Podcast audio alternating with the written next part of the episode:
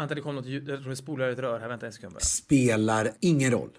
Men jag hatar när det Nå, alltså, spolas i rör! Det spelar liksom... Det spelar liksom absolut ingen roll. Tänk den tanken. Tänk att du kunde ha tänkt en annan briljant tanke istället för Men det. vet, det, den tanken Du upptar... kastar bort potentiella genidrag. Den tanken att det spolar i rör upptar 0,05 sekunder av mitt liv. Jag kan tänka mycket andra tankar under de 0,95 inte vet jag, 95 hundradelarna som är över i den sekunden. Nu, nu spolar det heller inte i rör. Vi är denna vecka sponsrade av Finnair och vi pratade i förra veckan om klass och service, något man verkligen uppskattar när man flyger och det får man ju då hos Finnair. Låt oss Fredrik lyfta fram Finnairs app som underlättar resandet redan från bokningen. Den fyller ju då i all info automatiskt när man bokar. Perfekt då när man reser mycket och det första du ser i appen det är check-in. Kanske det viktigaste då innan resan. Sen har du dina digitala boardingkort i mobilen och behöver du addera en väska, välja säte eller kanske ändra något i bokningen så gör du det i appen och slipper kontakta kundservice. Man kan bara föreställa sig vilken tid man sitter i de här telefonköerna. Det här är enkelt, smidigt och tidseffektivt. De är otroligt duktiga på att hela tiden förbättra upplevelsen under resan. Vi säger därför stort tack till Finnair! Vi är denna vecka sponsrade av Blocket och låt oss, kan verka lite dystopiskt men tycker ändå det funkar, prata om dödsbädden. Vi kommer ju alla ligga där en dag och reflektera över våra liv och vi kommer då ångra många saker. Eh, bland annat att vi inte köpte den där drömbilen som fanns i våra tankar under så många år. Ja, men kanske den där opraktiska sportbilen då som var en dröm från barnsben. Sen blir man vuxen med barn och så får man inte köpa en sån där bil. Men man skulle fan bara ha gjort det så att man inte ångrar det när man ligger där då. För på Blocket finns då bilar för alla med Sveriges största utbud av bilar till salu från privatpersoner som såväl bilhandlare. Gå in på blocket.se slash bilar och köp drömbilen på Blocket. Vänta inte så kan man då bocka av den på dödsbädden i alla fall. Det tackar vi Blocket för. Vi är denna vecka sponsrade av DPJ Workspace. Eh, det är ju din partner då för kontorsmöbler och inredning sedan 1995.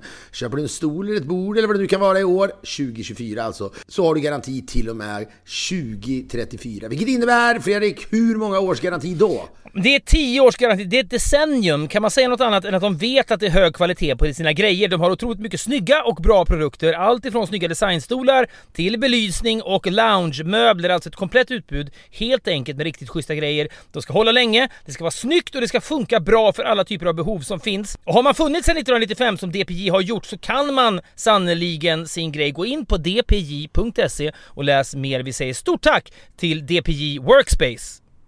Vi har ett betalt samarbete med Syn nikotinpåsar och det här meddelandet riktar sig till dig som är över 25 år och redan använder nikotinprodukter. Syn innehåller nikotin som ett mycket beroendeframkallande ämne. Syn kommer i olika smaker, styrkor och format och nu lanserar Syn en helt ny smak inom mint. Syn Slim Cool Frost som har en tydlig smak av kylande pepparmint och mentol. En långsmal helvit prilla och enligt 90% av 366 vuxna konsumenter har den en långvarig smak. Läs mer på niko.niqo.com och klicka in på syn. Glöm inte att slänga din tomma dosa i plaståtervinningen. Vi säger stort tack till syn. Längre. Det känns inte som att det känns som att det liksom rör som det spolas i är så jävla ancient. Jag fattar inte ens att det, behö- att det ska låta längre. Nej, men du kan, du kan förstå funktionen av rör. Alltså, det finns ju, jag vet, det här är en äcklig historia. Du får ju vänta med ditt intro här. Men i USA heter ju detta då av, avloppsrör heter sewer line. Har jag lärt mig eftersom jag har haft problem med dem.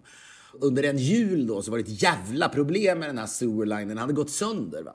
Så när man då på, på, eh, på eh, övervåningen gjorde sina behov. Man vet, får jag bara säga, man vet att du är liksom i anekdot-mode när du lägger till ordet va i meningar. Vad problem är det här va?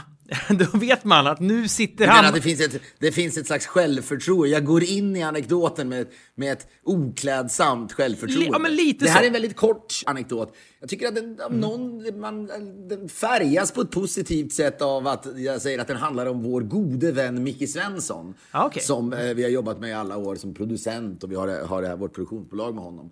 Och han är lite känd, det här gillar han inte för han, är också, han vill ju också uppfattas som en av världens renaste människor. Men känd för att han ofta går på toa och skiter, eller hur?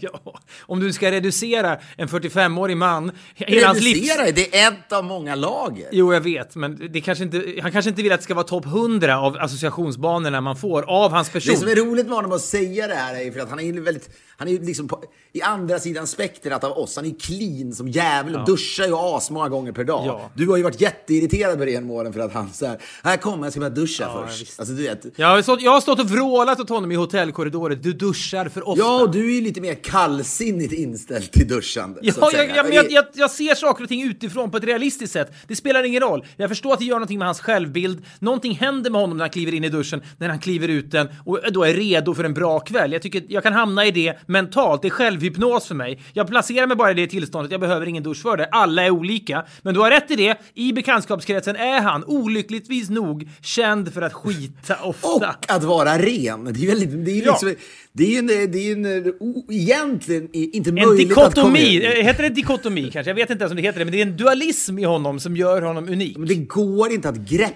det är Min existentialism. pappa var ju känd i, under uppväxten då, och vi har ju spridit det här vidare. Han var ju känd för att han sket en gång i veckan. Han var ju raka motsatsen till Micke, så han borde ju också kunna varit känd för att han var ren. Det var han ju Nej, verkligen inte. mycket kan man han säga, din farsa. för att Mycket han man- sket en gång i veckan, i pausen under Tips Extra, lördagar 15.45. Då var han redo att gå och skita. Det var, förlåt den här lite grisiga starten på podden, men ni vet hur det är. Då gick han och tömde sig och så var han redo för liksom en, en vecka av avhållsamhet från Men det som toalettbesök. är ibland, man kan ju bli tokig om man börjar för sig själv att för, liksom penetrera någonting och förklara för sig själv hur det är möjligt. Och att det, man skulle kunna bli galen när man börjar tänka på att Micke är bod, både den renaste människan man känner och den människa som eventuellt skiter oftast. Ja, det är kul. Filip Hammar är inspärrad på liksom för, nerv, ett hem för nervsvaga. Han fick ett sammanbrott. Och vad hände då? Var det mycket jobb eller? Ja, det kanske inte var. Men han började tänka väldigt mycket på att hans kompis Micke var känd för två så vitt skilda saker, till synes oförenliga. Det var också lite ångest att det hänger ut som så här. Jag tror att det är så att han, han,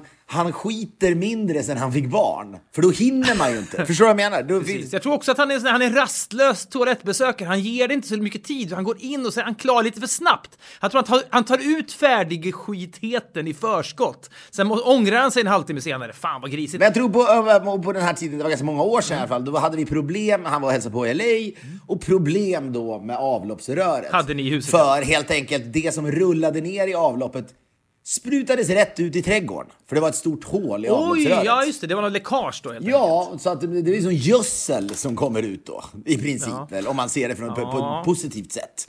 Ja, det är verkligen glass half full får man säga. Ja, men inte fan vet jag. Det är som när man var yngre. När man gick på soptippen på den tiden och man bara kunde vräka ut grejer. Man åkte med pappa och så bara vräkte man ut allt på någon jävla liksom halvåker i Köping. Och där växte det ju jävla mycket tomater. Och då kommer jag Ja, alltid ihåg att då kommer alltid pappa säga de där kan vi inte plocka med oss hem. Jag, hoppas nästan att de mejlar oss svaret om detta. Alltså att min pappa sa att man, kan inte, då, man kunde inte äta tomaterna som växte på en soptipp. Så här i, i backspegeln så känns det ju sinnessjukt. Det måste man väl visst kunna göra om man bara tvättar av den. Alltså det, jag menar, att det är inte liksom någonting fel på själva innanmätet av tomaten. Det är väl möjligtvis om det är lite dammigt och skit på soptippen. Känns det som. Det beror på om folk dumpar liksom gamla termometrar och lysrör och grejer där i, så det läcker Du in tänker om de, är lite, om de då var blyiga? Ja, blyiga eller kvicksilvriga. Det kan ju vara så att liksom i den här gödseln också då att det har inlämnats föroreningar som varit, kan, skulle kunna vara vådliga. Det kan vi inte utesluta. Nej. Men det är intressant med Glass här fulltanken att man ringer till sin fru och säger så här, jag har lite goda nyheter älskling. Vadå? Ja, det är ett rör som läcker här så det sprutar skit ut i hela trädgården. Och det känns som att det kan vara ganska bra för liksom odlingarna. Ja, men vänta nu, sprutar det inte ut skit i trädgården? Jo, det gör det också. Och Micke Svensson är dessutom här, så du vet vad det innebär. Men en ny tomatsort som man sen döper efter Micke, Och så så jä- jättetroligt. liksom, bifftomaternas Rolls Royce. Ja, men du vet, det är tomater stora som handbollar. Mi, Micke, Som liksom- åker runt, det, Micke, det, Micke åker runt i världen. Micke skiter sig. Micke skiter sig runt Vet, på samma världen. sätt som man hör när man, jag vet inte vad vi är på för humör, men det är väl okej. Men när man, när man hörde, först ska jag säga, jag vill ha svaret på om de här tomaterna på soptippen var sämre att käka eller är sämre att käka. Maila oss på podcast.poddff.com. Men jag tänker om Micke då plötsligt börjar liksom, han blir liksom pojken med guldbyxorna. out of the blue. Ja, för att då hans, hans avföring är liksom... Är så gynnsam ja, för tomater. De är riktigt stora tomater. Det är någonting i hans tarmflora Ja. som experter, förvirrar experterna. Som man säger nu när de pratar om så här, coronaviruset. Det förvirrar ju experterna. Men det är så här tomatsymposium någonstans nere liksom i, inte vet jag, i Davos. Där, tänkare från hela, tomatexperter från hela världen samlas och Micke Svensson sitter i någon slags glasbur och liksom då eh, gödslar helt enkelt de här tomaterna. Nej, men, det, är det är ett uttryck som ligger i tiden. Förvirrar experterna. Ja, ja, och det är gud, ju ja. någonstans alarmism det handlar om för att man ska känna oj, oj, oj, du vet de inte alls vad det här viruset...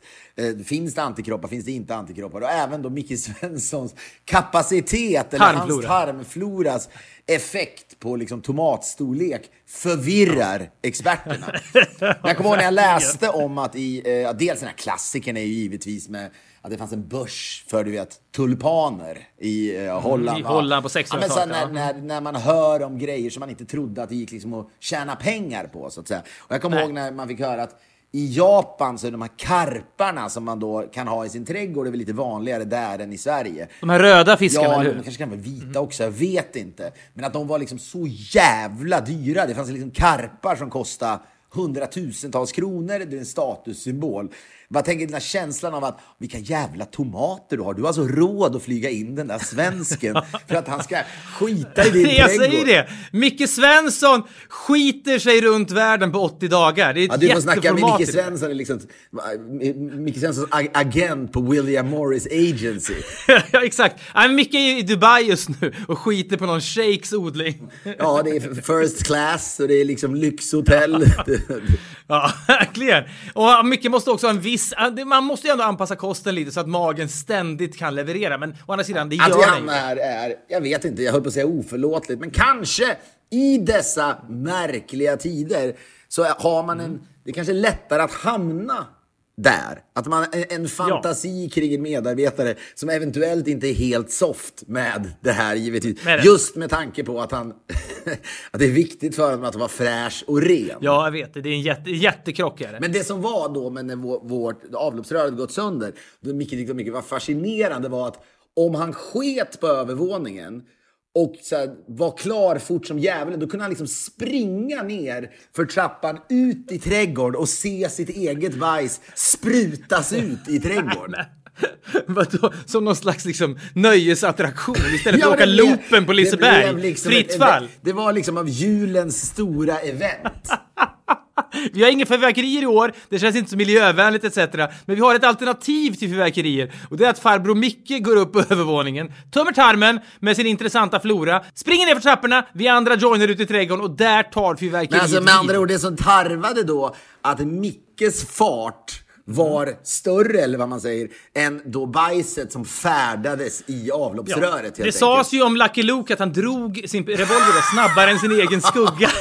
Micke Svensson springer snabbare än sin egen avföring, far fram i rör. Så, jag vet inte vad det här är. Och jag så, känner Nej. också... Usch, ska vi men dra igång podden nu? Han, vill- jag måste säga rikta ett förlåt till Micke direkt. Alltså det här, jag vet inte. Som sagt var, han är alltjämt Sveriges renaste människa. Ja, det är han verkligen. Det här är absolut ingen Nej. paradox. Dock är min... Min historia om att han sprang ner vittnar ju om något annat också. Han är lite Mr Methane. Han är, lite, han är lite morbid i sitt e intresse för sin egen eh, kanske produktion av eh, tarmflora. Så är det.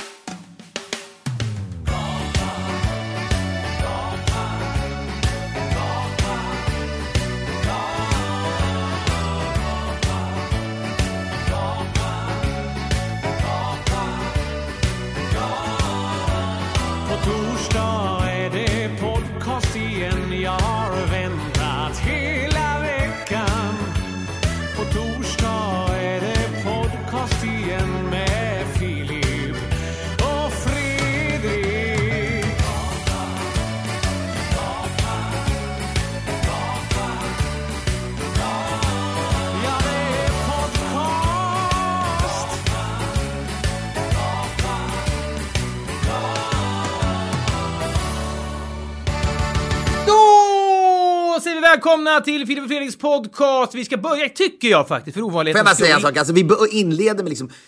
över 10 minuters snack om avloppsrör. Det får väl vara så. Så får det verkligen vara. Vi har mycket att prata om idag. Vi, har, vi spelar in den här podcasten onsdag kväll. Jag vet inte vad vi ska prata om. Ja, men vi måste- vi ska prata om vi det här. skjuter ifrån höften. Ja, vi skjuter från höften, men jag vill sannoliken prata om det här. Jag ritade om hela min vecka för den här presskonferensen som har utspelat sig tidigare idag. Nej, jag pratar inte om Tegnell, jag pratar då om Christer Petersson. Vet du vad du sa till mig igår? Jag var väldigt chockad. Jag sa eh, efteråt så gick jag till min tjej och sa Fredrik sa på allvar att han tyckte att jag skulle stanna uppe då i natt. För det är nio, nio timmar sedan. Och se presskonferensen om Palmemordet. Jag var liksom i chock. Ja, men- Det finns inget jag bryr mig mindre om. Alltså jag har 0,0 intresse kring detta. Ja, men det är bra att du säger det. Jag tycker också det är viktigt att påpeka. Jag vill inte prata eh, om den här presskonferensen utifrån någon slags, du vet, Palmemord-nörd-perspektiv. Du har blivit liksom en presskonferensmänniska under den här våren. Nej, men jag vill heller inte prata om den här presskonferensen utifrån någon slags oh, vem mördade Palme-perspektiv. Den typen av nörderi och så konspirationsteorier, det är inte speciellt intressant för mig. Jag, Men det var väl därför du skulle Ja, se men så här, jag tror att många av lyssnarna också är ganska ointresserade av det här på ett sätt. Sen finns det ett jätteintresse hos somliga, men jag vill prata om den ändå. Men kan jag bara, innan vi gör detta, ska jag bara, apropå då, vi pratade om mail tidigare, det är kul att få mail om liksom, tomatplanter och så vidare och tarmfloror. Vi fick ett mail, det är mycket sällan vi läser upp mail vi får. Vi tycker om att få mail. Vänta, det här händer ju aldrig. Så du etablerar att vi ska prata om Palme-presskonferensen, men först vill du flika in något annat. Ja, men låt mig göra det. Låt mig, Du har aldrig låt gjort mig det. Du har styra över min egen retorik och Att du berättarteknik. liksom gör en så kallad, ett så kallat löp, som det kallas i tv. Min berättarteknik är prisbelönt. I kvällens podd. Nej. Eller, vi dissekerar Palmemordet, pratar om avloppsrör. Men först, vi ska prata om ett mejl vi har fått. Ja, men så här, det var bara för att vi pratade om mail tidigare. Det är väldigt sällan vi läser upp mail. Det är inte för att vi inte tycker om att få dem. Vi svarar ju på alla mail vi tycker om att få dem. Det är hisnande vad mycket information ni sitter på, insikter och så vidare. Men det här mejlet poppade på många sätt, och där, eller framförallt ett sätt, och jag vill därför läsa upp detta. Är du beredd på detta? Jag är beredd. God kväll! Mitt namn är Tony och jag bor i Jönköping. Först och främst vill jag tacka för en lysande podd med världens bästa västningar och anekdoter. Favoriten är fortfarande och kommer nog alltid vara när Filip berättar om sin lunch med Jonas Åkerlund. Din reaktion Fredrik när Filip berättar om mannen i Santa Monica som trixar i Our Planet är helt klart legendarisk samtidigt som din imitation Filip av Jonas Åkerlund är klockren. Nu till frågan. Det är så här att jag fyller år på lördag nästa vecka. Punkt. Nu ska vi bara gå ur mejlet kort. I det här läget, så, ibland när man då konsumerar mejl eller du vet man hör, pratar med någon, så har min hjärna, många är likadana här förstås, att man gärna liksom snabbspolar, man, man, man funderar på var är det här på väg? Man kanske inte ens funderar, instinktivt tänker man, man förstår vad någonting är på väg. Och i det här läget 99 eller 999 mejl av 1000 här som börjar så här och går över i jag fyller år nästa lördag. Då handlar det ofta om att folk vill ha en videohälsning. Det kan vara att någon är en kompis fyller år, att man själv fyller år eller att någon gifter sig och så vidare. Det är alltid en videohälsning och det, ibland hinner vi inte göra det. Man borde göra det oftare. Vad hände med det där företaget där man då som kändis kunde signa upp sig ungefär som någon jävla agentur där då tanken var att man skulle kunna ta betalt. Det finns, säga. det finns fortfarande. Jag vill inte ens namn... Det är så jävla pinsamt. Ja, det är bedrövligt. Jag vill inte ens säga. vad det heter, men det finns fortfarande i Sverige. Men det är Sannolikt. så här, det är Fredrik Wiking som tar 500 spänn för att önska någon nybakad student grattis. Ja, men det, jag vet inte, alltså. men det finns och det är vad det är. Låt folk hålla på och så vidare. Men det här mejlet gör då... Ja, det vet jag inte. Låt folk hålla på. Det där företaget behövs inte, men skitsamma. Nej, det behövs sannerligen inte. Men det här mejlet har då en vändning här som jag inte kunde se komma och därför blev, blev jag upprymd av detta. Jag är liksom helt säker under den tusendelen av en sekund när min hjärna då spolar fram här och förutspår eller försöker förutspå vart mejlet är på väg så tror jag mig veta med stor säkerhet vart jag är på väg. Vi ska göra en Jag videohälsning. vet ju då vart vi ko- komma skall. Ja, du också läst du drog också vidare det här mejlet till mig per omgående. Du, det, jag- det, det gjorde ett väldigt starkt avtryck på dig. Ja, men du förstår ju varför, eller hur? Ja, men det gör jag. Det gör jag, det gör jag. Så här står det då. Det är så här, jag får spola tillbaka tre, fyra ord här då. Det är så här att jag fyller år på lördag nästa Jag vet vecka. inte vad, det är för, vad är det för temperatur i dagens podcast? Ja, men det är som det det liksom mest poänglösa avsnittet som har spelats Nej! Jag, jag, jag känner mig salongsberusad fast jag inte är det. Det är någon slags fnissig stämning då. Det kan det väl få vara! Det behöver vi! Det behöver hela nationen. Jag spolar tillbaka mejlet tre, fyra ord och så börjar jag om igen. Det är så här att jag fyller år på lördag nästa vecka och jag undrar om ni har möjlighet att skaffa fram en grattishälsning från Dave Grohl. Och inom parentes, behöver verkligen inte vara till på lördag om det blir tight. Det är, du, det är nästan så att du slöddrade för att du garvade, men alltså det han ville, om ni kan fixa fram en grattishälsning från Dave Grohl.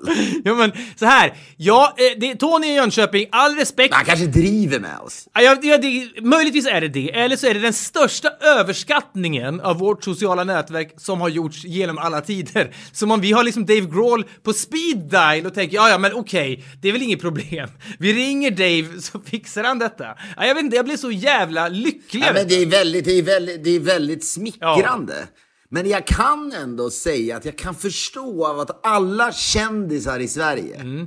nu råkar jag ju veta för eh, Howlin' Pelle som ingår i, mitt, i min vänskapskrets, inte riktigt lika mycket i din vänskapskrets skulle jag Nej, vilja påstå. det kan jag tillstå. Han är inte, inte sångare, eller hur? Han är frontman. Ja, en i frontfigur. Det, det, ja, precis. Det är liksom frontman säger man på engelska, jag tror man säger frontfigur på svenska. Han är verkligen inte bara sångare, han är frontfigur. Det är inte många människor. Jag skulle vilja säga det att han inte många är svenskar. sångare. Han är bara frontfigur. Han är Ja, men han har också en bra frontfigur. röst, men det är inte många människor från Sverige som kan stå på Coachellas jävla headline, headliner-scen och liksom driva med Tom Hanks som sitter i vippen. På engelska, du vet, det är någonting han gjorde det för några år sedan som kändes otroligt. Otroligt. Ja.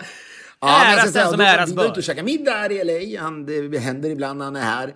Och då säger han, ja, jag, måste, jag måste dra nu för jag ska till på Dave Grohls 40-årsfest. Nej, 50-årsfest var det. Ja, måste det vara. Och jag, men jag närde ju en förhoppning om att han sa, men Dave är inte så noga med gästlistan, ska du haka eller? Ja, men det gjorde han inte. När man hör att Dave Grohl har 50-årsfest. Jag hatar ju faktiskt Foo Fighters. Och det, kommer, man, det, det är liksom många, som, många av våra lyssnare älskar Foo Fighters. Ja. Alltså här, låten Monkey Wrench tycker jag är otroligt, men i övrigt har jag Jo, lite men det är svårt. massvis, det är massvis av band som har en bra låt. Jag tror också det är någonting Herregud, du gillar ju liksom Michael Boltons version av Lean On Me, så att säga. Så det gör de ju inte till ett bra Nej, band. men det, vet du vad som gör Dave till. Grohl till en bra artist? Det är ju den här gången han bryter benet på Ullevi och fortsätter Nej, men det var det jag skulle säga. Det, är där, men det var där jag började liksom avsky Jaha. honom. Det var, han, ja, men han var så, han, det han gjorde, alltså, spelning på då, Ullevi, han bryter benet under spelningen och sen då kommer han tillbaka för att avsluta. Ja, men du vet, 30, 30 minuter senare, typ, han är lite omplåstrad och fått typ en Alvedon eller två, rullas ut på scenen igen och kör resten av Men giget. Dave Grohl, det är som, han visste när det där sker. Jag ska inte säga, det väl, man får väl paketera sig själv.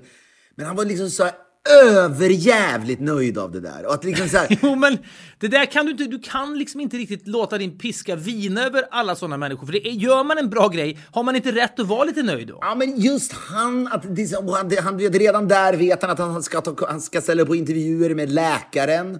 Det är liksom, han vet att det där blir internationellt. Jo, men han, man tappar liksom lite integritet. Du hade blivit gladare om, låt säga, Leonard Cohen hade ramlat ner och brutit höften, så att säga, eller lårbenet. Leonard Cohens dotter var hemma hos mig igår faktiskt. En jävla slump när du nämner det. Vad gjorde hon där?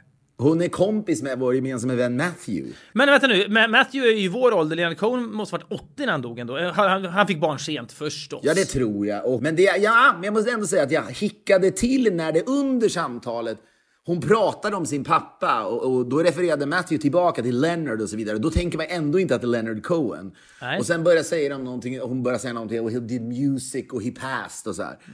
Och till slut kommer det då fram att det är Leonard, eh, Leonard Cohen och både du och jag är ändå svaga för honom. Samtidigt ska jag säga, jag ska, jag ska liksom inte... Det är lite att kokettera att man gillar Leonard Cohen så mycket. Han är ju också jävla deppigt mycket av hans musik. Jo, men det kan, det, det kan väl få vara deppigt? Låt det få vara deppigt. Vill du att det ska vara Foo Fighters eller? Nej, men det, han är ju raka motsatsen, var ju Dave. Eh, Nej, inte, kanske inte raka motsatsen. PJ Harvey hade ju inte heller gått runt, om man nu ska dra en gammal referens. Så hon känns ju också, det finns massa deppiga människor som, som inte skulle, så att säga, gått, och liksom att han rullades tillbaka på scenen. Men jag ska säga, när det kom fram och gick upp för mig att det är Leonard Cohens dotter, då liksom låtsades jag som det regnade. Du kan nog se mig framför dig, att jag låtsas som det regnar. Vet du vad? Du är inte bra på att låtsas som att det regnar. Nej, men vet, jag är ju ändå lite omtumlad måste jag säga. Jag blir starstruck. Du, du måste förstå det. Alltså man Nej, jag, kan inte, jag, kan, jag kan inte riktigt förstå det. Jag vill inte ifrågasätta det för sakens skull, men, men Leonard Cohens dotter behöver du inte bli starstruck för. Det finns ingen anledning. Ja, Du hade också blivit det. Nej, det, kan, det hade jag inte. Du blir, du blir väldigt lätt starstruck. Ing, alltså, Nej, Jag blir, vet du vad jag blir? Jag blir omtumlad över att, att, jag, jag, att det här händer mig. Jo, men det är ingenting som händer dig! Det är en möbelaffärsinnehavare som är hemma i din trädgård. Om någon hade sagt till mig när jag gick i skolan i Köping att om 25 år kommer du sitta i din trädgård och prata med Leonard Cohens dotter, då hade jag ju inte trott att det var sant. Men då hade du heller inte vetat vem Leonard Cohen var. Vi är denna vecka sponsrade av klädrevolutionärmärket Asket som vi tycker så mycket om. Och för någon vecka sedan då så släppte de eh, pikén, en tidlös, elegant och lyxig piké. Jag måste säga att pikétröjorna har alltid legat mig väldigt varmt om hjärtat. Det, det finns ju något tryggt, säkert i att dra på sig en piké. Ja, men vet du vad? Jag är ju livrädd för att känna mig utklädd när jag är uppklädd. Du har lite lättare att stoppa ner någon färgglad... färgglad Inte längre. liksom. Inte längre. Nej, okej, men back in the day så hade du lättare att stoppa ner en färgglad näsduk i bröstfickan på en kavaj. Så lite elegant. Jag, fan, blir det maskerad nu? Pikén är liksom det perfekta sättet att känna sig uppklädd men inte utklädd. Jag tycker det är nyckeln till pikén, pikéns framgång i min garderob i den mån jag har lyckats Ja, bära men upp ligger den. också i linje med varför man gillar Asket. Just för att de, de lyfter fram och, och, och, och så här producerar plaggen som, som, som är liksom klassiska men eleganta som du säger inte kan få en att känna sig som en idiot. Och man är ju i gott sällskap. Jag menar James Bond, snygg i piké. Sean Connery, herregud så snygg han är i piké. Åh! Ja, men de här pikéerna också då gjorda i 100% ekologisk long staple bomull från en farm i Egypten. Så det här är ju då ett plagg som är snyggt, som du kan ha länge, som också då gör ett jävla jobb för planeten. Jag tycker att Asket går i bräschen för det här tänket. Jag tycker det känns modernt. Gå in på asket.com, asket.com och läs mer om detta. Vi säger stort tack till Asket. Vi är denna vecka sponsrade av Folksam. Detta samarbete som har varit så ljuvligt tycker vi går i mål nu. Jag hoppas att vi har lärt oss mycket. Jag tycker faktiskt att vi har gjort det. Vi har pratat då om vikten av att faktiskt se över sitt sparande och ta det här steget och börja ett privat sparande. Det finns miljarder trösklar kring detta. Det tar emot, man vill tänka på annat, det finns saker som är roligare att tänka på, men det här är ju någonting man vet är bra i grunden och då kan man då kontakta en av Folksams ekonomiska rådgivare eller kan man då läsa mer på Folksams hemsida. Starta ett sparande direkt, det gör man på folksam.se. Ja, och ju tidigare man börjar spara, desto bättre. Dessutom, det är ju aldrig för sent, vilket är värt att eh, eh då poängtera. Och eh, om man vill räkna ut hur mycket då eh, ens sparande, det här privata sparandet, kan bli, så kan man använda sig av Folksams räknesnurra. Jag gillar fan räknesnurror. Hur mycket kan det bli eh, om du börjar spara redan idag, exempelvis? Gå in på folksam.se slash pensionssparande och där kan du då också få kontakt med en rådgivare om du vill ha hjälp med att hitta sparandet då som är allra bäst för dig. Vi säger ett stort tack till Folksam. Nej, men låt säga att jag hade vetat vem man var så hade det ändå, för mig är det en stor sak. Du kan sitta där och, och liksom sitta där och bäsa det då, och att du inte skulle bry dig ja, skit. men, vet du vad? Den här stunden kräver ju att jag bäsar det. För vad blir den här podcasten annars? Om vi sitter och tindrar över att du har träffat Leonard Cohens dotter. Det går inte Filip. Nej, nej, skit i det då. Nej, men vad fan! Men det är inte dåligt. Ja, men nu, nu går du in i en roll. Du kan ju inte på riktigt golvas av någon. Jag golvas av sånt. Jag golvas av sånt. Ja, Okej. Det, Ja, men det är, du, ditt liv blir, det förgylls ju av det, så jag unnar dig. Jag hade ju även Graham Nashs son på plats i mitt hus en gång i tiden. Ja, det här har du berättat för mig. Ja, det, det, även Sean Penns dotter har jag. Ja, men vad är det? Vad hände med din LA-flytt? Jag såg så mycket fram emot alla dina sociala straffsparkar att du skulle nästla dig in överallt. Du är i någon slags andra generations nätverk. Du måste ju upp en generation. De håller på att dö av allihopa. Det är för sent. Okej, ja ja. Ja men, men skit, skitsamma då. Men, Graham Nashs säga, när han då rullades upp på scen, som du, jag tror du vet vad jag menar. Han är ju, han är ju väldigt nöjd över sin karisma, Ja. Dave Grohl. Han tänker mycket, Ja, det ja det var väl självklart efter att jag satt bakom liksom trummorna och, eh, och, och, och, och, och, och, liksom, och spelade med det här liksom superdeppiga bandet Nirvana. Så satt han där bakom och tänkte, jag är ju ämnad för större saker. Min karisma är ju otrolig. Så är det. Jag, menar, jag minns att jag såg honom i i Stockholm när han spelade på liksom Vasateatern. Och han, liksom, han vet vad han är nöjd över? Han är nöjd över att han är bjussig. Ja, så kan det nog vara. Här står jag på en liten scen och bjuder de här människorna på ett minne för livet. Men det är många som... Det är väl många som är... Jo, jag vet, men, det, men det, väl där, det det. finns väl där att man skapar minnen, så att säga. Men i sam, det är ändå en slippery slope när du börjar känna att du, vi, vi har ju umgåtts en hel del med Ingvar Oldsberg, eh, Oldsberg genom åren. Då. Han har lett något program som vi var med i och så vidare och är, är en fenomenal människa på många sätt. Och han är ju lite, och det här är egentligen ingen kritik mot Ingvar, för du och jag var ju väldigt liksom imponerad när man ser honom glida runt på en krog och egentligen opåkallat kan han gå fram till ett bord och säga, för han ledde ju då På spåret förr i tiden, vart är vi på väg? Och så vidare. Ja, men han, han börjar precis på 10 poäng och så börjar han improvisera för han har ju väldigt, väldigt, han har sån här märklig fotografisk minne kring manus. Han kan ju då dra liksom ledtrådar om Alingsås eller liksom eh, eh, Ulan Bator eller någonting. Och så, så, du vet, för de här människorna som sitter runt bordet då, ja, fan vad sjukt. De har ju någonting att berätta för sina vänner dagen efter. Det, vet, men det är precis som Bill Murray egentligen. Bill Murray finns i historia, han har gjort jättemycket underliga saker. Det finns en dokumentär om det här. Ja. Det finns ju en hel dokumentär om när han dyker upp. eh, på konstiga platser. tillfällen, fester och så vidare. Men han gick tydligen fram till någon i Washington Washington Square Park i New York och så bara knackade han en, en snubbe på axeln och så vände sig snubben om och så var det då Bill Murray och så sa han bara nu har du något att berätta för kompisarna imorgon och så gick han iväg. Och det har han ju rätt i. Jag minns att du tidigt i vår vänskap sa till mig att du hade läst någonstans att liksom Jack Nicholson sa att det sjuka med mitt liv är att han, liksom, han skakar så mycket händer. Jag kan tänka mig att du läste detta i Vanity Fair kanske. Jag tror faktiskt att jag såg, jag såg en dokumentär om inspelningen av The Shining som han då eh, gjorde tillsammans med Stanley Kubrick och där berättar han då att en, eh, jag träffar under en, en dag fler människor än vad de flesta människor träffar på tio år. Ja, och han menar någonstans liksom att de människor, och det, någonting som jag minns historien, det kanske jag har vässat den, men att han också uttryckte en känsla av att alla kommer ihåg de här mötena. Jag kommer inte ihåg nästan något möte. Eh, Han sa detta, vill jag ändå, vill jag ändå påstå, på ett trevligt sätt. Kan, kan Jack Nicholson säga saker på ett trevligt sätt? Ja, men han har ju, han kom- han kom fan undan med det i Han min är liksom, bok fall. o, han är ju nästan på så sätt, han är en objussig människa. Eller han är, vet du vad han är? Han är väldigt selektivt bjussig. Säkert. Med Kvinnor och så vidare, det tycker han är jättekul och så här. En kompis till mig dejtade ju Jack Nicholson. Ja, precis. Hur känns det då? Ja, men det är ju också ett steg bort. Det hade varit mysigare om det liksom du hade... Men när hon kom dit i alla fall, och det här kanske var liksom 15 år sedan. Då sa hon att han, stod och, han var så packad eller hög så han stod bara och hängde i en Matisse-tavla som fanns i liksom entrén. Ja, ja det är starkt. En stark bild. kul, verkligen. ja.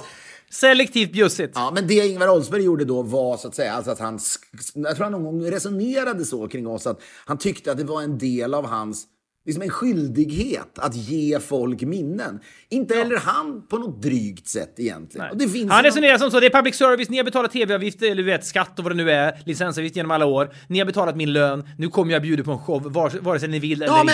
jag, vet inte, någon- jag hade nog inte riktigt pallat göra det på det sättet. Men det, det känns inte oklädsamt med honom. Men Dave Grohl på något sätt, nu är det också, det är skillnad för det där liksom sker på en liten krog i Göteborg. Det är liksom en ödmjuk miljö i grunden så att säga.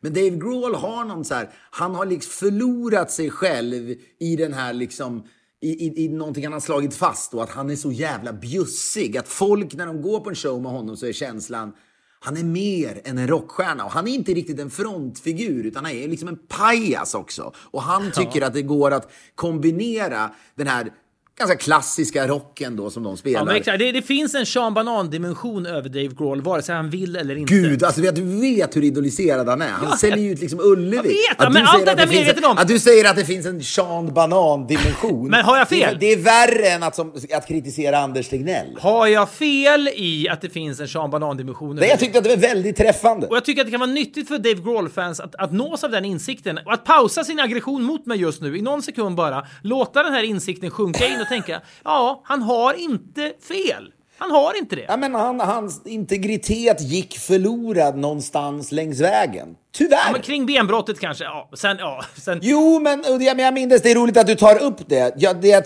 vill säga, på samma sätt som du tycker att de ska liksom stoppa sina aggressioner mot dig, de här fansen, så tycker jag också man kan tillåta sig själv. Det är inte orimligt att, att bara direkt omfamna det här som alla gjorde då, att han liksom åkte in på scenen igen i en rullstol. Märk väl, jag omfamnar det ju. Jag tycker att det är otroligt. Ja, men det är det jag säger. Jag tycker att det är lite beklämmande att du som är en sån eftertänksam Du tycker att jag är en platt människa som köper det, som köper men det där, det extasen. han Fansen gjorde- det känner, att de tror att konserten är över, han lider av fruktansvärda smärtor, han rullas ut på scenen igen, fansen får en spelning trots allt, det är minnesvärt för, för 67 000 människor är det minnesvärt, och då tycker du att jag är platt som uppskattar Ja, det. men alltså, det, men du köper också med hull och hår att han kan liksom sprutades med morfin. Det kanske inte kändes för honom när han kom in där. Det vet vi inte. Har du brutit benet? Nej. Nej, jag tror att det är ganska ont. Jo, men om man får en morfinspruta så gör det inte så ont, Fredrik. Okej då. Ja, det är bist... Ja, Ja, men jag bara, så här, ja. Det fanns någonting redan i klippet, när jag ser det där klippet och man ser honom på håll rullas Mm. in. När han är kanske liksom 15 meter från mikrofonen så känner jag för att spy. Redan då. För jag vet vad det här får för liksom effekt. Nu vet, jag vad det här, nu vet jag vad det här betyder för Dave liksom Grohls image. Ja. Han är så här, åh vilken jävla kille han är. Nej, jag har ett problem med det. eh, att han är liksom så här, jag klarar inte riktigt av man får välja om man ska vara Sean Banan eller om man ska vara Dave Grohl, så att säga. Rockaren. Jag förstår. Det, är- det är ändå det är, det är problematiskt. En sak är Men- säker, vi har inte de kontakterna att vi kan ge då Nej, Tony jag skulle bara säga, nej, jag skulle säga att det närmsta är då när Pelle säger att han ska gå på festen. Då måste jag ändå säga, apropå att jag plötsligt dissar honom här, så kände jag ju att det ändå hade varit liksom, inte en dröm, men satan vad sugen jag var på att få följa med hem på en fest till Dave Grohl. Och det, det suget, Men vet du vad? Den dualism... det den springer ju ur att han är bjussig. Ja, så den dualismen hos dig, att du både vill spy av Dave Grohl och du skulle älska tanken att gå på fest hemma hos honom. Den dualismen är lika intressant som att Micke är både ren och har den där enorma liksom, tarmtömningsfrekvensen. Ja, men det, det är ju så. Men å andra sidan så tänker jag att det kanske är så att Dave Grohl, som, för som jag sa, jag var på Vasateatern den här lilla liksom, utvalda gigget. Som redan när man Mm. fick då inbjudningen så skulle känslan vara herregud, den är bjussige frontfigur. Hur kan han spela på det här lilla stället? Ja, och så du vet, väldigt mycket att han liksom gick ut bland publiken, han ställde sig liksom i ljudbåset med sin jävla gitarr och skapade minnen. Men problemet är om man ska skapa minnen får man inte vara för nöjd över att man skapar minnen. Så är det bara. E- Enligt många får man det, Filip. Många tänker inte på det. Vilka tycker det? Ja, 99,9 procent av människorna... Nej, vi, de allra flesta, för de allra flesta så blir det ju bara ett Jag minne. menar det. De, de, ja, men de lägger inte in den dimensionen. De tycker inte att det behövs. Att man behöver problematisera det. Nej, men när jag problematiserar det så tror jag nästan att majoriteten av lyssnarna håller med mig om att om man är nöjd över att man skapar minnen, då, då är det liksom svårare att omfamna minnet så i, i efterhand. Förstår du? Då kanske man börjar äcklas, så att säga. Jag, med all respekt Filip så tror jag inte de håller med dig. Men, men strunt samma, vi kan tycka olika där. Nej, men han är med och säger att jag tror, tror jag mer respekt för den person jag tror Dave Grohl är när han arrangerar en fest i Pasadena, där han bor. Man behöver ju inte ställa de grejerna mot varandra nödvändigtvis. Ja, men det är ju en lättsam tillställning. För det är många som... Det är många som ja, men eller hur? Ordet lättsam är ju vad, vad det är. Jo, men vad fan. Vad pratar du om nu ens? Du ska, ska hitta ledord till Dave Grohls 50-årsfest. Ja, men om jag skulle... Skitkul fest! skulle- Ja, lättsam stämning. Ja, Ja, men det är ju för att många gånger man tänker... Nej, nej, du har fel. Om, här, nu måste vi närma oss slutet på den här diskussionen. Men lättsam är fel. Det är en lätt stämning. Livet är lätt för människorna som är på den här festen. Lättsam, det, så, det låter liksom att det är liksom lite barnsligt där nästan. Det var en kompis till mig som är kompis. Vad fan? Ja, ja skitsamma. Återigen, återigen, några led Ja, bort för en mycket. kompis till mig som är kompis med Josh Om i, du vet, Queens of the Stone Age. Ja. ja. Jo, men om du vet vem han är, men då, berättade min kompis att han är besatt av att förakta Dave Grohl. okej. För det, Queens of the Stone Age är ju liksom väldigt allvarliga, mörk energi. du vet, så det, är inget, det är inget att leka med. Om du då ändå opererar inom samma genre, när du då ser den liksom Sean Banan-rockare. Så, så jag är ju team Josh Om. Men Josh om, skulle, Josh om, om han kände till Sean Banan, skulle älska min liknelse. Ja, gud ja! Och jag tror att han skulle älska Sean Banan mer än Dave Grohl eftersom Sean Banan inte ljuger. Alltså, så här, han är ju den han är. Detta sagt med res all respekt för Sean Banan, vars artisteri Roligt om man ska jag inte känner intervjua, du till. vet så här, Skavlan intervjuar Dave Grohl. Och gud, han har väl redan varit med. Jag kan verkligen tänka mig det. Han är så dröm... Ja, det har han säkert. Åh, det är också irriterande att han är drömgäst i talkshows. Jag kan se dem sitta i en uppknäppt jeansskjorta och vara fem plus gäst. Tänk om Skavlan var där och så sa han, jag, jag ska bara visa, vi har, vi har pratat mycket på det Nej, där." nej, nej, nej, inte visa. Nä, vår nästa gäst är lite Sveriges motsvarighet till dig. För det är alltid flera gäster som sitter med varandra i Skavlan. Ska han försöka få till liksom lite stämning då. Så kommer Sean Banan in med så jävla mycket bling-bling och sin överdrivna liksom retorik på något sätt. Och, och Dave Grohl sitter där i sin liksom lagom slitna Det är liksom första, första gången han utstrålar negativ energi i en tv-studio. Dave Grohl, ja. Där går så att säga gränsen för Dave Grohl. När Skavlan säger ni har mycket gemensamt. Ja, är, he is the Swedish you. Ja, men det är ett jävla, det är ett problem med Dave Grohl, men som jag säger, och vi har inga kontakter med Dave Grohl. Men, det är, men någonstans är det väl smickrande att man då, nu är det möjligt att Tony, om han inte driver med oss, så kan han ju ha skickat här till alla möjliga poddare. Ja. Så att säga, han kan ha mejlat Mia Skäringer också och Ja, frågat om Spridda hon... skurar. Ja, men alltså, så här, jag vet inte om vi är de som är mest kompatibla med att så här, så här, känna Dave Grohl, men Nej. hur som helst. Tanken är smickrande och vi, och vi är ledsna Tony för att vi då inte kan eh, realisera den här drömmen. Men Filip är några led bort för mycket för att detta ska bli en verklighet. Gud vad han ändå skickar här födelsedagshälsningar också. Åh. Vi är denna vecka sponsrade av våra kära vänner på ATG. Nu ni är det ju allsvenskan dags. Äntligen då! Premiär 14 juni. Det här är ju något alldeles otroligt. Jag, jag är också fascinerad. Jag såg då en intervju med fotbollsdomaren, eller domarbasen Stefan Johannesson som du och jag känner lite grann.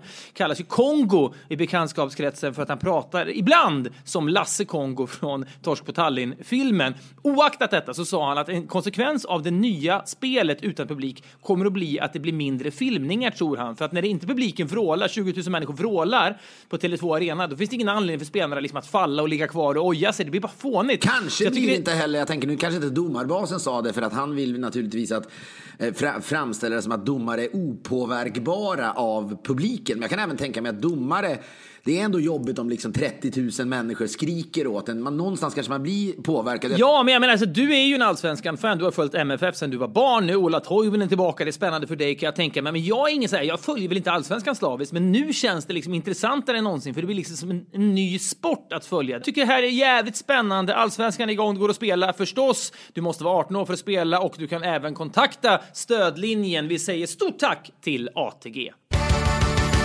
Får jag bara ändå berätta om den här dagen då som vi har haft idag, denna onsdag. Jag ska ändå säga, jag förstår att du är lite mindre intresserad av detta. Jag förstår att alla lyssnare bryr sig verkligen inte om Palmemordet. Herregud, det gör inte jag heller. Men precis som i fotbolls-VM drar igång så kan jag liksom engagera mig i Sverige. För två dagar sedan trodde jag inte skulle bli mig ett skit om det här. Det pratades i vintras. Nu har de snart någon lösning, eller hur? Och så brydde jag mig inte. Men så börjar liksom febern komma igång. Och i morse så var jag då liksom jag messade dig igår, vi måste göra podden på onsdag för vi måste ta in den här Palmegrejen. Just att du säger mig, du borde stanna upp. Ja, men jag tänker också att jag är så van också vid de här jävla folkhälsomyndighetspressträffarna som går så fort. Som att det är någon slags jävla Canada Cup. Ja, när verkligen. Men När Tegnell... man var yngre, jag var, det med tarva en förklaring. Herregud, men nu tarva är favoritordet idag. Men du kan, att, att du bara låter det gå, Canada Cup. Jo. Att du förutsätter att folk vet vad det är och vad jag menade där. Men Jag tror att de, giss, de flesta gissar, om man inte vet vad det är, att det är en kupp som utspelar sig i Kanada. Det är tidsskillnad, därför måste man sitta uppe på natten. Det fattar ju folk. Men det är fanns ju smarta. en oerhörd... eh, Det, det där det kan jag längta tillbaka till, för jag, jag tror att det var... Alla när man var yngre så var man, liksom, hade man ingen tillåtelse att vara uppe på natten. Nej. Då. Eller vi- vissa hade väldigt så fri...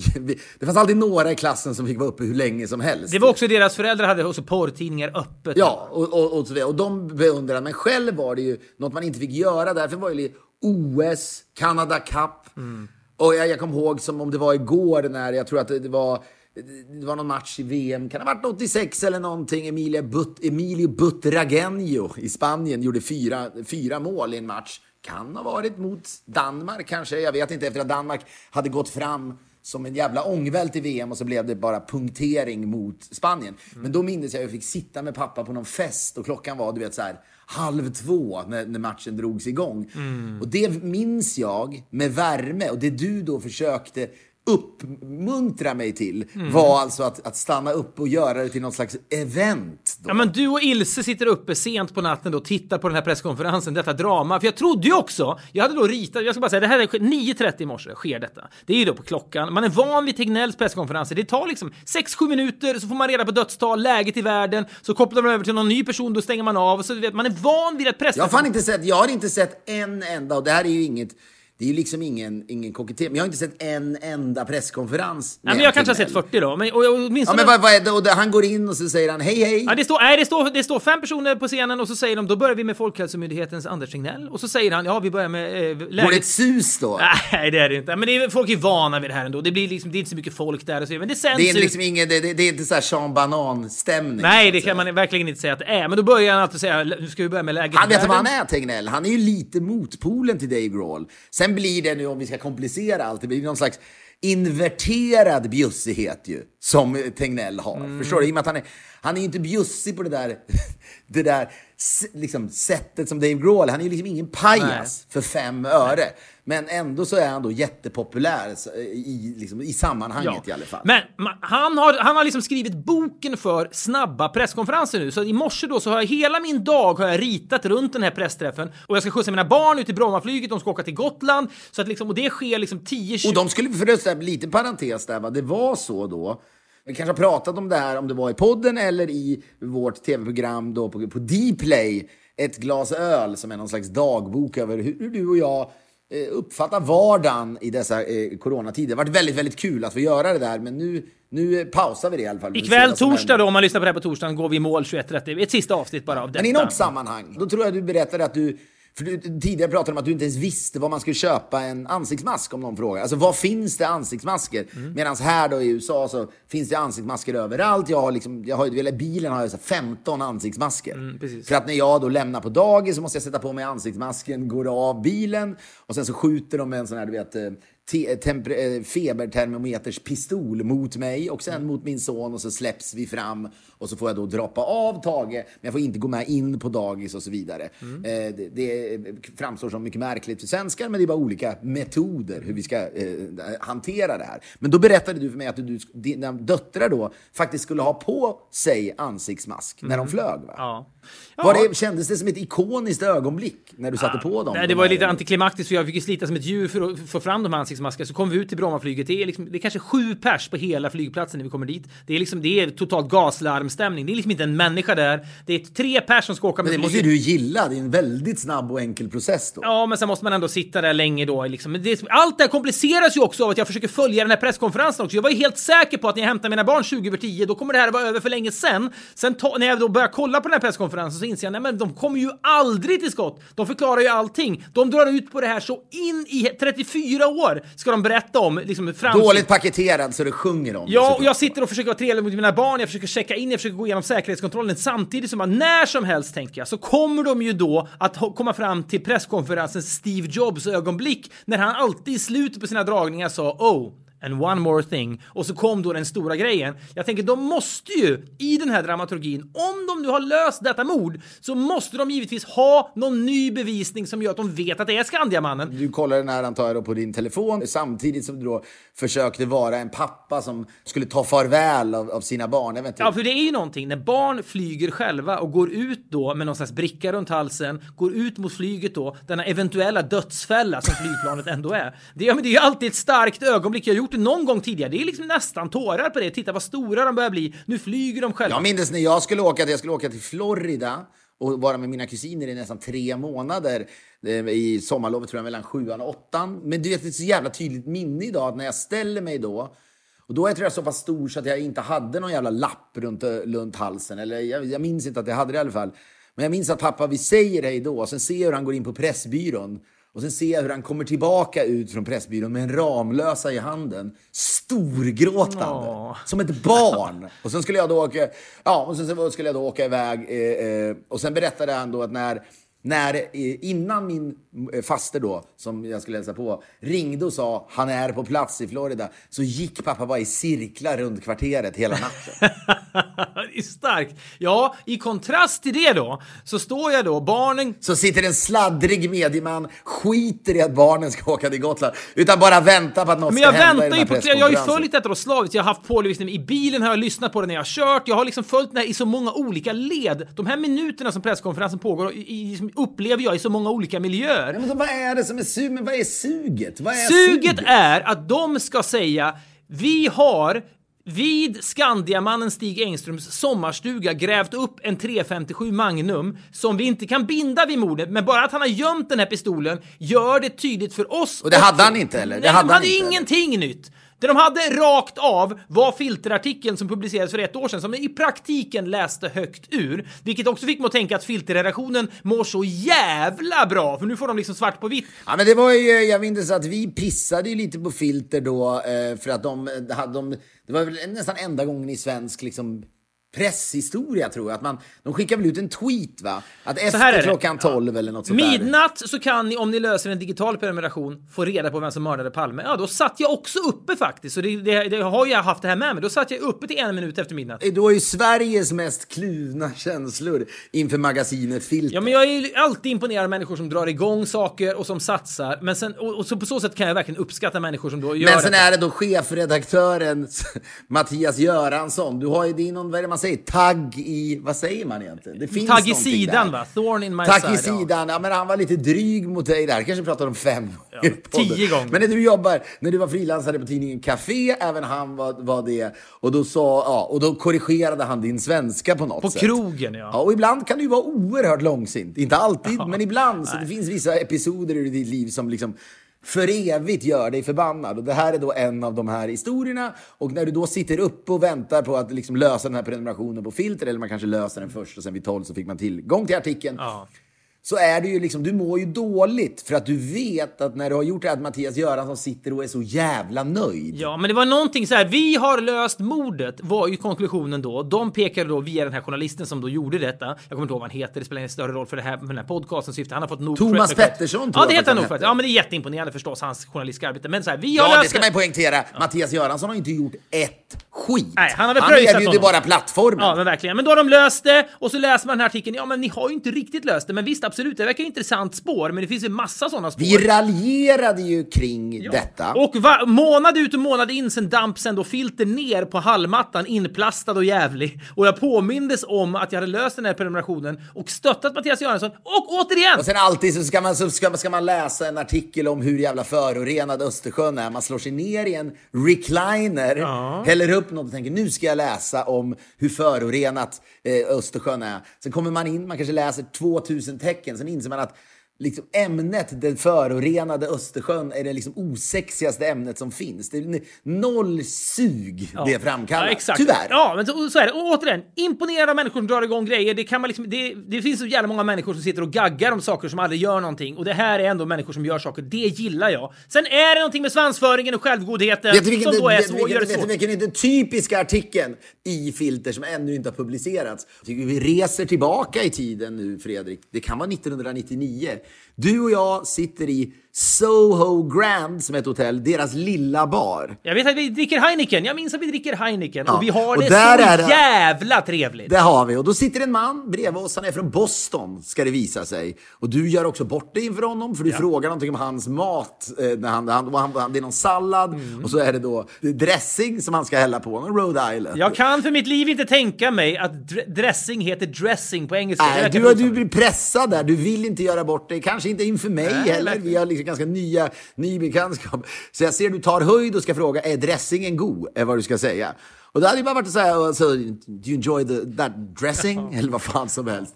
Men då säger det, is it good? The salad sauce. Ja, det sa jag verkligen. Det var, det var inte kul. Alltså det, och jag vet inte varför. I våra, i våra liv så, i vår Ikoniskt vänskap ögonblick. så blir det så. Men han berättar sen en historia som du måste hålla med om. Och du, kan få, du är oftast bättre på att komma ihåg grejer. Att den är liksom, var som klippt och skuren för en Mattias Göransson-pitch. I Filter. Absolut. Filter skulle ta in den artikeln in a heartbeat. Och det hade Det handlade då om pilgrimsmusslor Ja. och så att säga den liksom korruptionen och den mörka Ja men apropå liksom... det du pratade om tidigare, att det finns pengar att tjäna och liksom det finns business i, i miljöer man inte riktigt trodde. Som du vet, tulpaner kunde man köpa typ aktier i eller vad det nu var då. Istället för aktier. På, i Holland på 1600-talet. Ju mer pilgrimsmussan väger, desto mer kan då de som är liksom Först, först i kedjan är fiskarna och sen lämnar väl de dem till något jävla företag då som sen å sin sida då säljer vidare de här pilgrimsmusslorna till en restaurang. Och då berättade han då att, att det var väldigt många som då alltså på något sätt injicerade vatten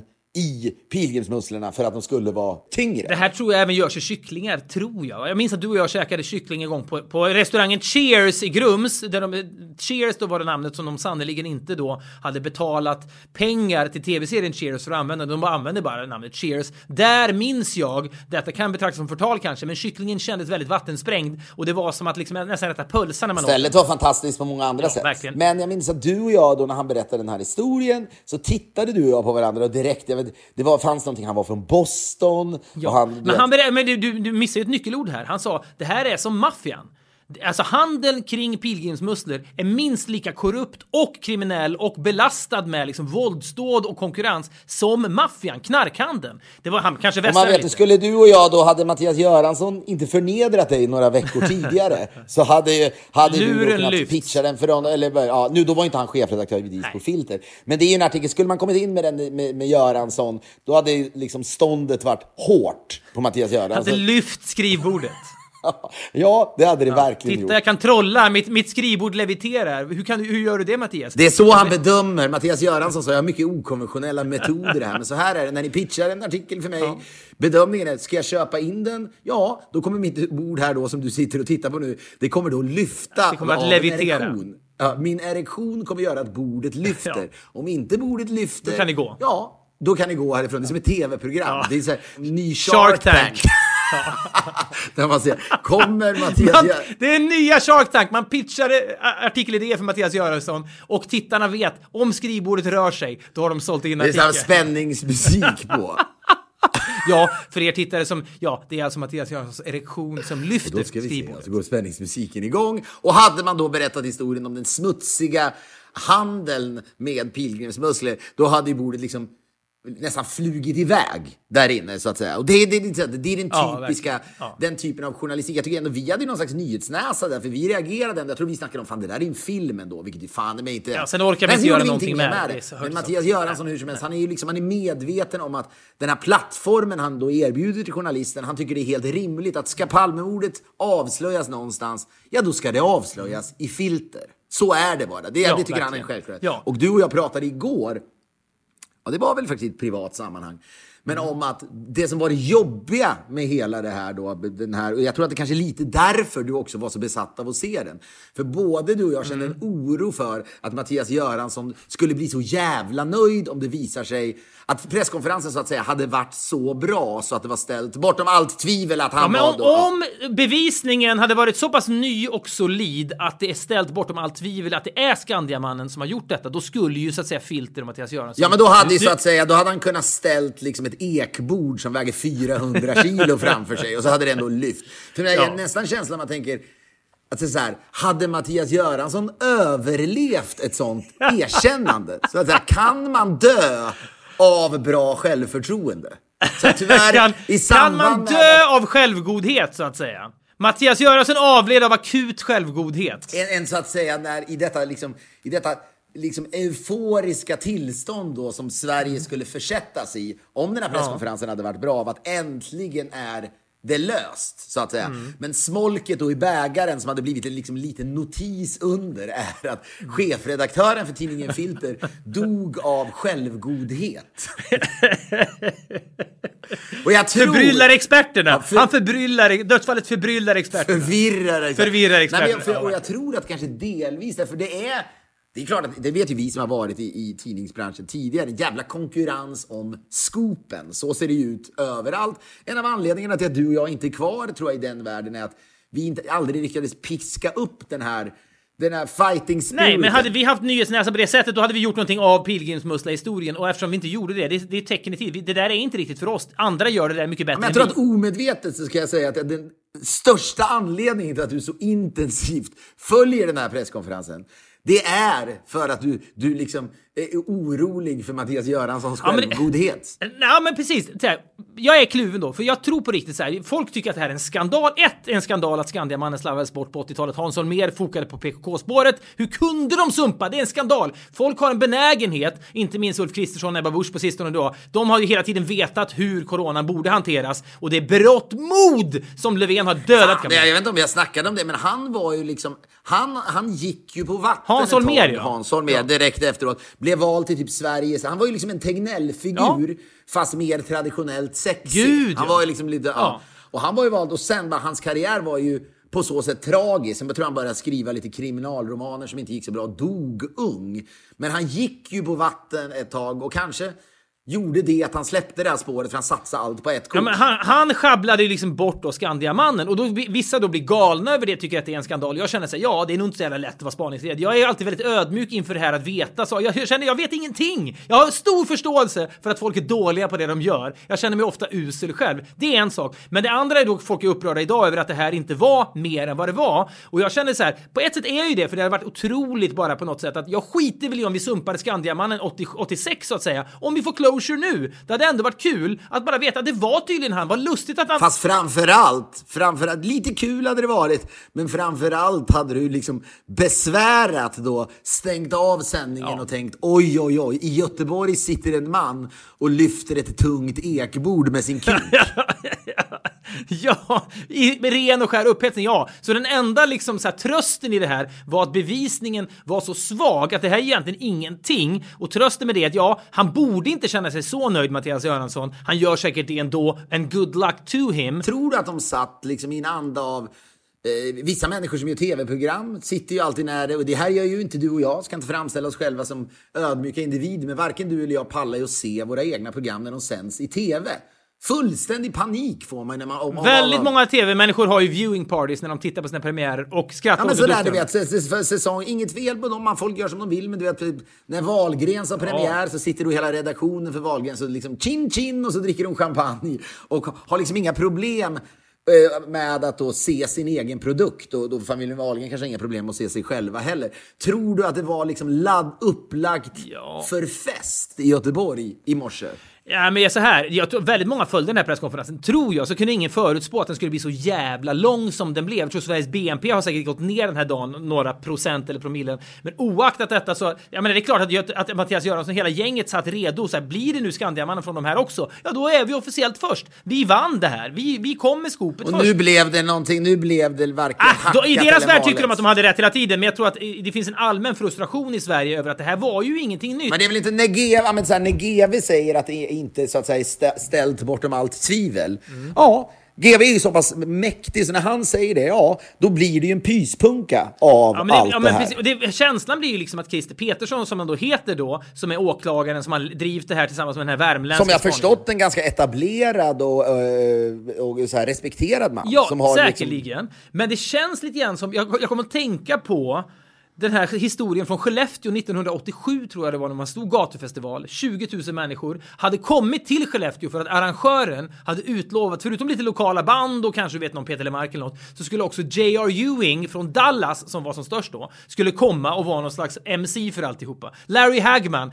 vi, vi bjuder på J.R. Ewing. Det var, och det är liksom, folk vallfärdar från hela Norrland för den här festivalen. Problemet var bara att arrangören hade liksom inte fått tag på Larry Hagman. Han hade inte J.R. Ewing så att säga. Tåget hade lämnat stationen och man pallar inte säga inställt så att säga. Man förstår det ju. Nej! Så att Nej, han, han tänkte jag borde gå ut med det här, men jag orkar inte riktigt. Jag pallar inte. Men till slut då, när 20 000 människor... Vet du vad han hade? Han hade sålt en, en, en minnesgaranti till människorna där i Norrland. Nu ska ni få stå här, ni ska få bjudas på lokal musik, det blir lite härliga lokala band. Och ni kommer få ett minne för livet. Ja, J.R. Ewing kommer att komma in i cowboyhatt och kanske säga något, han har en svensk fru, han kanske har lärt sig någon svensk fras. Det här blir otroligt. Istället är det arrangören själv som går ut och säger Jag är ledsen, J.R. Ewing kommer inte. Nej, men och jag menar, och, och, när- det då blir som att säga, allt det där visste vi, men nej, han, det är inte ställt bortom allt tvivel att han var mördaren. Det kan vara någon annan som mördar. Ja, men så här, Christer Petersson måste ju veta om att han kommer att göra folk besvikna på samma sätt som mannen som inte kunde leverera J.R. Ewing. Han, han levererar ju inget mordvapen. Så här. Går det en rak linje mellan den liksom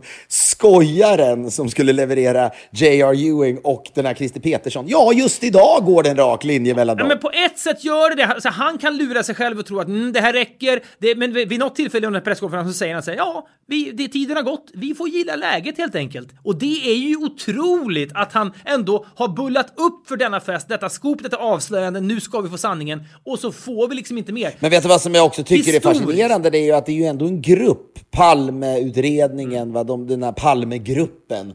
Det är ju märkligt att alla de säger, ja men Christer kör på det här. Det här, det, det kommer räcka för Ja, men det är också, det är sommar snart. Vi, vi måste Ja, bara... men vet du vad jag skulle säga? Jag skulle bara fråga dig om du tror då, jag lite på håll här.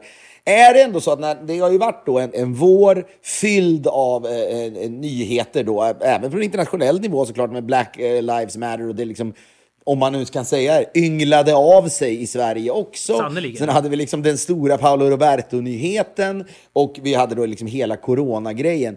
Att det nästan fanns en så här känsla av detta ska bli liksom nyhetsårets nyhetsår. Ja, men att det, nu, att det nu kan komma någonting som ger oss liksom någon slags tillfred... En nyhet som ger oss tillfredsställelse och closure. Ja, men som också egentligen är, det där är ju liksom den största nyhetshändelsen i modern tid före corona. Men man kan liksom inte jämföra dem, den typen av nyheter, för det finns ju en, det är ju liksom en lång nyhet, corona, medan Palmemordet är pang, det här har skett. Så att säga. Ja, för Men det, den är ju också ännu längre. Den är 34 år. Ja, men på ett sätt. Jag vet, men det är inte... Ja, jo, i och för sig, det var ju presskonferenser varje Men här dag. är det. Det är någonting, var ju det. Ja, men jag tänker så här, den här outsägligt långsamma dramaturgin som jag då följer med mina barn i det här potentiellt emotionella ögonblicket med dem som jag står i realtid och slarvar bort genom att snegla ner i telefonen. Jag väntar ju bara på, det måste komma ett, ett mordvapen eller någon slags, det var också med det här Linköpings dubbelmordet som klarades upp dagen innan, så tänker man, är det någon ny DNA-teknik nu som gör att de också då har kunnat applicera den på Skandiamannen och slutligen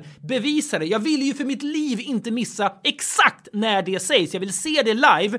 Samtidigt går mina barn ifrån mig. De vinkar mot... Jag tittar ner i min telefon och det är oerhört starkt när jag då... Jag står och tittar ner, avbryts av att kvinnan som har ledsagat oss då fram till gaten säger till mig så här. Dina barn har åkt. det är så jävla mörkt. Va?